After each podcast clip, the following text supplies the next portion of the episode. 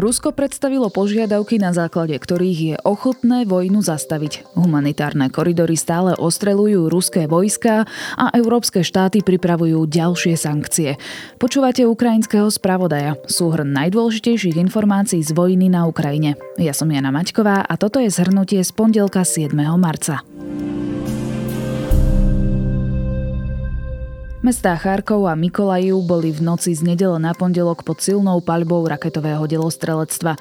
Ukrajinský prezident Volodymyr Zelenský to označil za teror, keďže ostreľovanie nemalo zmysel z vojenského hľadiska. Zábery z Charkova ukazujú poškodené domy, paneláky či univerzitné budovy. Ruská armáda zautočila aj na televíznu väžu. Letisko Mikolajiv mali podľa posledných informácií ukrajinské sily dobiť späť. Podľa starostu Kieva prebiehajú v okolí mesta najmä na sever severozápade ťažké boje. Kličko tvrdí, že ruské vojská ničia mestá Buča, Hostomel, Vorzel a Irpiň a zámerne zabíjajú civilistov. Najmenej 13 ľudí zahynulo pri nálete na továreň na chlieb v kievskej oblasti. Informujú o tom ukrajinské médiá, podľa ktorých môže byť obetí viac, keďže v továrni malo byť až okolo 30 ľudí. Ruské vojská majú zároveň podľa CNN zhromažďovať vojenské zdroje aj na obklúčenie mesta Dnipro v centrálnej časti Ukrajiny Ukrajiny. Podľa The Wall Street Journal Rusko do vojny údajne verbuje sírskych žoldnierov, ktorí majú skúsenosti s bojom v meste. Ruské ostroľovanie doposiaľ znišilo 220 škôl, 34 nemocníc a viac ako 1500 obytných budov. Vo viac ako 900 obciach nie je elektrina, voda ani teplo. Ukrajinský prezident požiadal medzinárodné spoločenstvo, aby poskytlo Ukrajine bojové lietadlá a vyzval na bojkot ruskej ropy, ropných produktov a iných vývozných komodít. Humanitárne koridory vytvorené pre ľudí utekajúcich z obliehaných miest boli podľa ukrajinských úradov ostreľované ruskou armádou aj dnes. Koridor v okolí ukrajinského mesta Mariupol mal viesť k zamínovanej ceste.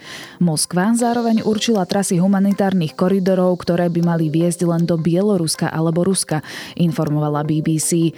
Napríklad do Bieloruska má viesť koridor z Kieva a civilisti z Charkova budú mať iba koridor do Ruska. Takýto návrh je pre Kiev nemorálny strany. Doposiaľ podľa úradu Vysokého komisára OSN ušlo pred vojnou z Ukrajiny 1,7 milióna ľudí. Šéf európskej diplomácie predpokladá, že do Európskej únie príde až 5 miliónov utečencov. Od 24. februára začiatku invázie ruských vojsk na Ukrajinu bolo zabitých najmenej 406 civilistov, z nich 27 detí, informuje Úrad komisára OSN pre ľudské práva. Najmenej 801 ďalších bolo zranených. OSN zároveň upozorňuje, že čísla budú určite vyššie. Podľa generálneho štábu Ukrajiny bolo doteraz usmrtených viac ako 11 tisíc ruských vojakov. Rusko zastaví vojenskú operáciu na Ukrajine, ak Kiev splní tri požiadavky uzná, že poloostrov Krím je súčasťou ruského územia, prizná nezávislosť separatistickým republikám a ak sa Ukrajina vzdá ambícií vstúpiť do akýchkoľvek blokov, čiže napríklad do NATO. Agentúre Reuters to povedal hovorca Kremľa Dmitrij Peskov.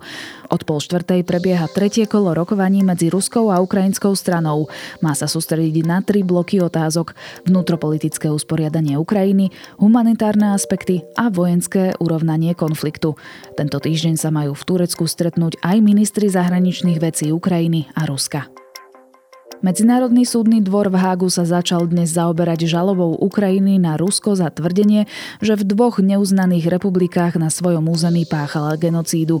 Kiev zároveň žiada súdu OSN, aby okamžite prikázal Rusku prerušiť vojenské operácie na Ukrajine. Ruská federácia pojednávania bojkotovala. Do Hágu nevyslala žiadnych zástupcov. Rokovanie sa tak predčasne ukončilo. Od Ruska sa odkláňa čoraz viac firiem. Svoj služby v krajine pozastavuje Netflix, činnosť obmedzuje aj sociálna sieť TikTok. Francúzska spoločnosť Danone oznámila, že pozastavuje v Rusku svoje investície a spoločnosť Boeing pozastavila nákupy Titanu. Z krajiny sa stiahujú aj veľké auditorské firmy ako KPMG či EY. V útorok by sa malo zároveň začať diskutovať na európskej úrovni o nových sankciách voči Rusku. Eurokomisia by mala zároveň predložiť návrhy, ako sa čo najrychlejšie rýchlejšie zbaviť závislosti od ruských fosílnych palív, informovala o tom predsednička Eurokomisie Uršula von der Leyenová. Počúvali ste ukrajinský spravodaj súhrn najdôležitejších informácií z vojny na Ukrajine za pondelok 7. marca. V zajtrajšom riadnom dobrom ráne sa pozrieme na hackerské hnutie Anonymous a na to, či jeho aktivity majú vo vojne váhu.